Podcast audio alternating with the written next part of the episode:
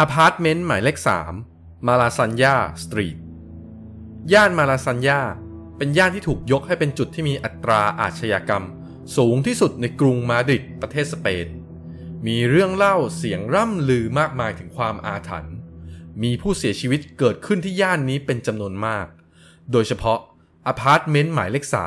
3 ที่เชื่อมโยงกับคดีอาชญากรรมที่สยดสยองมากถึง 5 คดี และหลายคดี ก็ยังคงเป็นปริศนามาจนถึงทุกวันนี้ ขอเชิญทุกท่านรับฟังครับ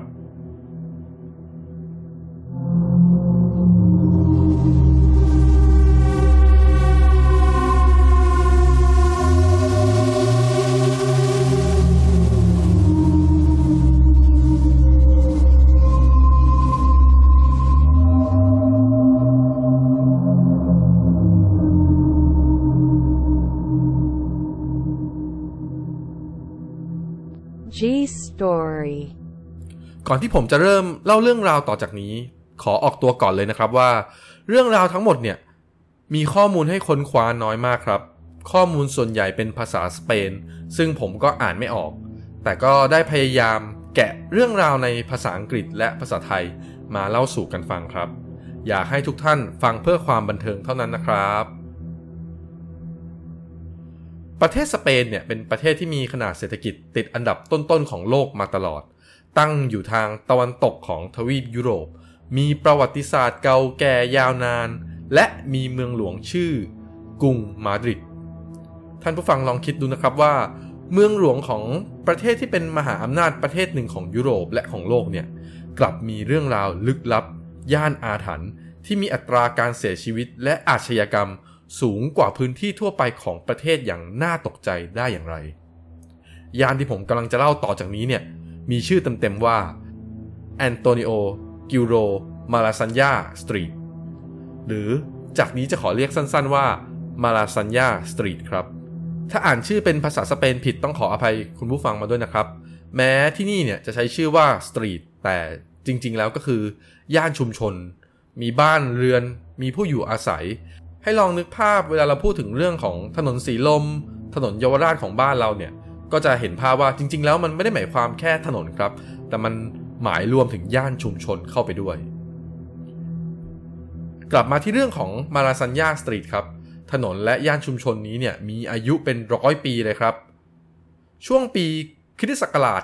1945 เนี่ยก็มีเรื่องราวอยู่ว่าเป็นช่วงที่ประเทศสเปนเนี่ยเขาได้เปิดพรมแดนรับผู้อพยพใช่ไหมครับ ก็ทำให้มีชาวฝรั่งเศสเนี่ยอพยพเข้ามาตั้งถิ่นฐาน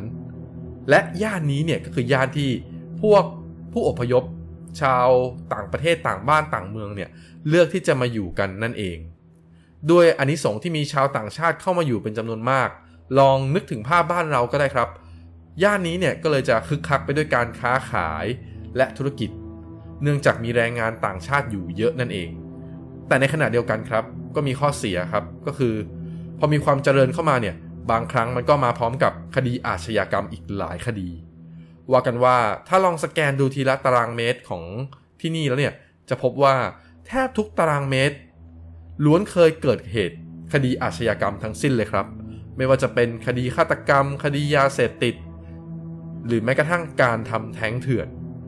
ต้องบอกก่อนนะครับว่าในอดีตเนี่ยการทำแท้งในประเทศสเปนเนี่ยยังไม่ได้ถูกกฎหมายครับ ทำให้มีการเปิดคลินิกทำแท้งเถื่อน มีการนำศพเด็กเนี่ยไปยัดในท่อระบายน้ำภายหลังก็มีการขุดพบครับ เจอศพเด็กเป็นร้อยศพเลยทีเดียว นอกจากนี้ครับย่านนี้ก็ขึ้นชื่อว่าเป็นย่านที่มีการเสียชีวิตของประชาชนต่อตารางเมตร มากที่สุดในกรุงมาดิดอย่างเหลือเชื่อเลยทีเดียว นอกจากนี้ครับย่านนี้ยังขึ้นชื่อเรื่องการทุจริตคอร์รัปชันการใช้อำนาจข่มเหงจากกลุ่มผู้ปกครอง ทำให้ย่านนี้เนี่ยถูกเล่าลือว่าเป็นย่านแห่งอำนาจมืด ย่านอาถรรพ์ ย่านต้องสาบ ย่านแห่งความตายอย่างหลีกเลี่ยงไม่ได้ โดยความที่มีคดีเกิดขึ้นมากมายใช่ไหมครับ ถ้าจะให้ผมเล่าถึงความสยดสยองครบทุกคดีเนี่ย อาจจะทำให้คุณผู้ฟังเอียนก่อนได้ครับ ความน่าสนใจของย่านนี้ก็คือมีอพาร์ตเมนต์แห่งหนึ่งครับ ซึ่งเป็นอพาร์ตเมนต์มีชื่อเสียง อพาร์ตเมนต์นั้นก็คืออพาร์ตเมนต์หมายเลข3 ความพิสดารของมันก็คือ เพียงแค่อพาร์ตเมนต์นี้แห่งเดียวเนี่ย ก็เชื่อมโยงกับคดีอาชญากรรมถึง 5 คดี 5 ช่วงเวลา และมีผู้เสียชีวิตมากมาย วันนี้ผมจะมาไล่เรียง 5 คดีสุดสะเทือนขวัญ เหล่านี้ให้ท่านผู้ฟังฟังกันครับ เริ่มจากคดีแรกครับ คดีแรกเนี่ยมีชื่อเรียกว่า คดีน้ำกรด เรื่องราวเกิดขึ้นในปีคริสตศักราช1909 หญิงสาวนางหนึ่งครับ ชื่อว่า โรมานาดิอาสคาสติโล วันดีคืนร้ายครับ สามีของเธอเนี่ย ดันมาขอแยกทาง เพราะว่าไปพบรักกับหญิงคนใหม่ ที่ทั้งสาวและสวยกว่าเธอ ทีนี้โรมาน่าก็แค้นสิครับ สืบจนรู้ตัวของหญิงสาวที่เป็นชู้รักของสามี จากนั้นครับ เธอก็ไปหากรดกำมะถันหรือกรดซัลฟิวริกเนี่ยมาผสมทำเป็นน้ำกรด แล้วก็เอาไอ้น้ำกรดเนี่ยแหละ ไปสาด ใส่หน้าของหญิงสาวคนที่แย่งสามีเธอไป หญิงสาวที่โดนสาดเนี่ย ก็ถูกสารกัดกร่อน เป็นแผลเวอะวะ เสียโฉม จนเป็นที่สยดสยองของผู้พบเห็น ด้วยความเก่าของข่าวนี้ครับทำให้ไม่มีข้อมูลนะครับว่าศาสตร์ที่ไหนแล้วเหตุการณ์ต่อมาเป็นอย่างไร แต่มีข้อมูลว่าโรมาน่าคนศาสตร์เนี่ยกลายเป็นอัมพาตช่วงวัยประมาณ 50 ปี และน่าจะเสียชีวิตอพาร์ตเมนต์หมายเลข3แห่งนี้ ด้วยจิตที่ยังอาฆาตอยู่ คดีที่ 2 ครับ มีชื่อว่าคดีเชือดคอ ย้อนกลับไปเมื่อปี 1915 ครับ อยู่ๆก็มีชายคนหนึ่งครับกำลังจะเดินผ่านอพาร์ตเมนต์หมายเลข 3 แห่งนี้ ในเวลาเดียวกันครับ ก็มีบุคคลปริศนาครับ มาจากไหนไม่รู้ พุ่งเข้ามาหา แล้วก็เอามีดเนี่ยปาดเชือดคอผู้ชายคนนั้นเสียชีวิต ตรงหน้าประตูอพาร์ตเมนต์นี้เลยครับ ซึ่งบุคคลที่กระทำและสาเหตุของการฆาตกรรมเนี่ย ก็ยังคงเป็นปริศนามาจวบจนถึงทุกวันนี้ ต่อมาครับคดีที่ 3 ห่างจากคดีที่ 2 ถึง 30 ปี มีชื่อเรียกคดีนี้ว่า คดีฆาตกรรมช่างตัดเสื้อ เมื่อวันที่ 8 พฤศจิกายนคริสต์ศักราช1945 ครับ เจ้าของอพาร์ตเมนต์แห่งนี้เนี่ยได้พบศพช่างตัดเสื้อเชิ้ตที่มีชื่อเสียงในย่านนี้คนหนึ่งครับ ช่างตัดเสื้อคนนี้ชื่อว่า เฟลิเป้เดลาบรานามาโกสโดยสภาพศพนั้นนอนอยู่บนเตียงครับ สวมแจ็คเก็ตและกางเกงขายาว ที่บริเวณศีรษะเนี่ยเต็มไปด้วยเลือดจนเลอะผนังห้อง มือข้างหนึ่งของเฟลิเป้ครับกำเส้นผมกระจุกหนึ่งอยู่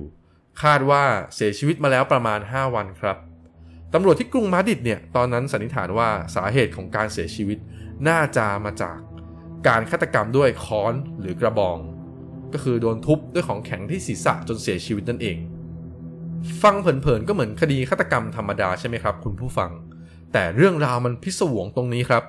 ตัวของเฟลิเป้เนี่ยอยู่ห้องนี้คนเดียวครับ หมายความว่าปกติเนี่ยเขาอาศัยห้องนี้เพียงลำพัง ตอนที่เขาเสียชีวิตเนี่ยประตูห้องถูกปิดตายมาจากด้านนอกครับ ไม่มีร่องรอยการงัดแงะ มือของศพที่กำเส้นผมกระจุกหนึ่งอยู่เนี่ย ก็ แสดงให้เห็นว่ามีการต่อสู้กับคนร้ายเกิดขึ้น แต่ทว่าภายในห้องเนี่ยไม่มีร่องรอยของการต่อสู้เลยครับ เข้าใจว่าสมัยนั้นเนี่ยยังไม่มีเทคโนโลยีการตรวจ DNA ครับตำรวจเมืองมาดริดเนี่ยก็เลยไม่สามารถจับคนร้ายได้ แต่ทว่าหลังเหตุการณ์นี้ผ่านไปประมาณ 3 ปีครับตำรวจก็ได้พบกับศพผู้เสียชีวิตอีกคนหนึ่งครับ ในห้องเดียวกันนี้เลย ซึ่งศพที่ว่าเนี่ยก็นอนอยู่บนเตียงในลักษณะเดียวกัน มีร่องรอยการทุบที่ศีรษะจนเลือดออกเลอะผนังห้อง และภายในมือเนี่ยก็ได้กำเส้นผมกระจุกหนึ่งไว้ ถ้าคุณผู้ฟังจำได้เนี่ยลักษณะการเสียชีวิตของศพนี้เนี่ยก็จะไปเหมือนกับการตายของฟิลิปเป้เดะเลยครับ และตำรวจกรุงมาดิดก็ยังไม่สามารถตามหาตัวคนร้ายได้อีกเช่นกันทำให้คดีทั้งสองคดีนี้เนี่ยก็ยังเป็นปริศนามาจนถึงทุกวันนี้ ต่อมาครับคดีที่4 ชื่อว่าคดีวิปริตฆาตกรรมหมู่ เช้าวันที่ 1 พฤษภาคมคริสต์ศักราช 1962 ดูเหมือนจะเป็นเช้าวันธรรมดาธรรมดาวันหนึ่งครับ แต่ความสยดสยองไม่ธรรมดาก็เกิดขึ้น ที่อพาร์ตเมนต์หมายเลข 3 ชั้น 3 ห้องดีด็อกสุนัขเรื่องราวครั้งนี้ครับ ยังคงเกี่ยวกับอาชีพช่างตัดเสื้อครับ โดยช่างตัดเสื้อชื่อโคเซ มาเรีย ลูอิส มาติเนส ในวัย 48 ปีเนี่ย ได้ทำการฆ่าภรรยาวัย 40 ปี รวมทั้งลูกสาวและลูกชายวัย 14 12 15 และ 2 ปีตามลำดับทีละคนทีละคน รวมกับภรรยาแล้วเนี่ยเป็น 6 ชีวิต วิธีการสังหารก็แตกต่างกันไปครับ บางราย ใช้ค้อนทุบจนเสียชีวิต บางรายก็ใช้ปืนครับ บางรายโคเซ่เลือกใช้มีดเป็นอาวุธ ภายหลังการสังหารครอบครัวของตัวเองจนหมดสิ้นแล้วครับ ก็ได้อุ้มศพของลูก 3 คน ไปที่ระเบียงห้องครับ จากนั้นก็ตะโกนลั่นย่าเลยครับ ใจความที่ตะโกนก็คือ ตัวเขาก็คือโคเซ่เนี่ยนะครับ เป็นฆาตกร โคเซ่รักครอบครัวของเขามากครับ แต่โคเซ่ก็เป็นคนฆ่าพวกเขาทั้งหมด และปิดท้ายด้วยประโยคที่ชวนขนหัวลุกครับ ก็คือโคเซ่บอกว่าพวกเขาจะอยู่ที่นี่ตำรวจและชาวบ้านครับ พยายามตะโกนเกลี้ยกล่อมอยู่นานครับ จากด้านนอก แต่ก็ไม่เป็นผลครับ ถ้าบ้านเราเนี่ยหลังจากการเกลี้ยกล่อมสักพักหนึ่งแล้วไม่เป็นผลเนี่ยต้องนิมนต์พระมาต่อใช่ไหมครับ แต่ที่สเปนเนี่ยด้วยความที่เขาเป็นคริสต์เขาก็เลยไปนิมนต์บาทหลวงมาช่วยตะโกนเกลี้ยกล่อมจากระเบียงห้องตรงข้ามครับ เรื่องราวเหมือนโคเซ่จะยอมวางอาวุธและยอมมอบตัวครับ เมื่อบาทหลวงโทรศัพท์ไปพูดคุยกับโคเซ่และโคเซ่ก็ได้ขอสารภาพบาปกับบาทหลวง แต่ สุดท้ายครับ เรื่องราวกับเลวร้ายขึ้นไปอีก ระหว่างที่บาทหลวงพยายามเกลี้ยกล่อมอยู่นั่นเองครับโคเซ่ก็ตะโกนกลับมาในทำนองว่า พระเจ้าไม่เคยเห็นใจตัวเขาและครอบครัวของเขาเลย ก่อนจะวางสายใส่บาทหลวง และหยิบปืนขึ้นมาจบชีวิตตัวเองเป็นศพสุดท้ายที่ระเบียงห้องแห่งนั้น ท่ามกลางสายตาของตำรวจ บาทหลวง และประชาชนสเปนมุงอีกหลายชีวิต คดีนี้ภายหลังถูกปิดลงครับ โดยเจ้าหน้าที่ตำรวจเนี่ยระบุว่าสาเหตุที่โคเซ่กระทำการดังกล่าว เนื่องมาจากปัญหาความเครียดเรื่องการพนันและหนี้สิน พร้อมกันนี้ครับ ตัวเขาก็ถูกบังคับให้ย้ายออกจากอพาร์ตเมนต์หมายเลข 3 แห่งนั้นนั่นเอง จึงเป็นที่มาที่เขาตัดสินใจจบชีวิตตัวเองและครอบครัวจำได้ไหมครับว่า ตอนที่อยู่ที่ระเบียงเนี่ยโคเซ่ตะโกนว่า พวกเขาจะอยู่ที่นี่ นั่นก็เพราะว่าพวกเขาไม่อยาก และไม่ยอมที่จะย้ายออกไปจากอพาร์ตเมนต์แห่งนี้นั่นเอง คดีที่ 5 ครับ คดีสยดสยองคดีสุดท้ายที่ผมจะมาเล่าในวันนี้ครับ เว้นช่วงห่างจากคดีที่ 4 ไปเพียงปีกว่าๆเท่านั้นเอง ที่อพาร์ตเมนต์หมายเลข 3 แห่งเดิมก็เกิดเรื่องขึ้นอีกครั้งครับ แต่คราวนี้เกิดที่ชั้นหนึ่งครับ คดีนี้มีชื่อว่าคดีศพเด็ก เรื่องราวมีอยู่ว่า หญิงสาววัยรุ่นนางหนึ่งครับ นามว่าพิลล่าอากาสติน จิเมโนได้มีความรักกับชายหนุ่ม และได้มีความสัมพันธ์ลึกซึ้งจนเธอตั้งท้องในวัย 20 ปี ซึ่งในสมัยนั้นเนี่ยการมีลูกในวัย 20 ปีเนี่ยก็ไม่ถือว่าเร็วนะครับ แต่สิ่งที่ทำให้เธอรับไม่ได้ก็คือ ชายหนุ่มคนนั้นเนี่ยได้ทอดทิ้งเธอไป ด้วยความอับอายหรือด้วยอะไรก็ตามครับ ฟิลล่าได้ตัดสินใจทำคลอดตัวเองในห้องของเธอครับ จากนั้นก็ทำการฆาตกรรมลูกของเธอ โดยการจับกดน้ำจนเสียชีวิต จากนั้นก็ทำการห่อศพเด็กด้วยผ้า และซ่อนไว้ในลิ้นชักโต๊ะเครื่องแป้ง หลังจากนั้นผ่านไปอีก2วันครับ พี่สาวของเธอและป้าของเด็กเนี่ย สังเกตได้ถึงกลิ่นเหม็นครับ ก็เลยตามหาของที่มาของกลิ่น และก็พบเข้ากับห่อผ้าห่อนี้ครับ จะเห็นว่าคดีต่างๆเนี่ยล้วนเชื่อมโยงกับอพาร์ตเมนต์หมายเลข3ถนนมาลาซัญญาอย่างน่าประหลาด และหลายคดี ก็ยังคงเป็นปริศนามาจนถึงทุกวันนี้ ไม่มีใครรู้ครับว่าเกิดอะไรขึ้นกับย่านนี้ และอพาร์ตเมนต์แห่งนี้ จึงได้มีเสียงเล่าลือซุบซิบนินทาต่างๆ นานาว่า สถานที่แห่งนี้เนี่ยเป็นสถานที่ต้องสาป หรือวิญญาณตายโหงที่นี่เนี่ยมีการหาตัวตายตัวแทนของตัวเอง ภายหลังเรื่องราวของอพาร์ตเมนต์หมายเลข3เนี่ยถูกนำไปดัดแปลงเป็นภาพยนตร์ชื่อ 32 Malasana Street โดยเลขอพาร์ตเมนต์จาก 3 เนี่ย ถูกเปลี่ยนเป็น 32 ซึ่งหมายเลข 32 เนี่ย ไม่ได้มีอยู่จริงครับ เพราะถนนสายนี้เนี่ย บ้านหลังสุดท้ายเป็นบ้านเลขที่ 30 นั่นเอง ปัจจุบันอพาร์ตเมนต์หมายเลข 3 นี้ยังคงอยู่นะครับ และถนนมาลาซัญญาก็ยังเป็นสถานที่ท่องเที่ยวยอดฮิตแห่งหนึ่งในกรุงมาดริดประเทศสเปน โดยเฉพาะผู้ที่ชื่นชอบเรื่องราวเร้นลับ ถึงขนาดที่มีการจัดโปรแกรมทัวร์ดูผีในสเปนเนี่ย ต้องแวะมาที่นี่เลยทีเดียว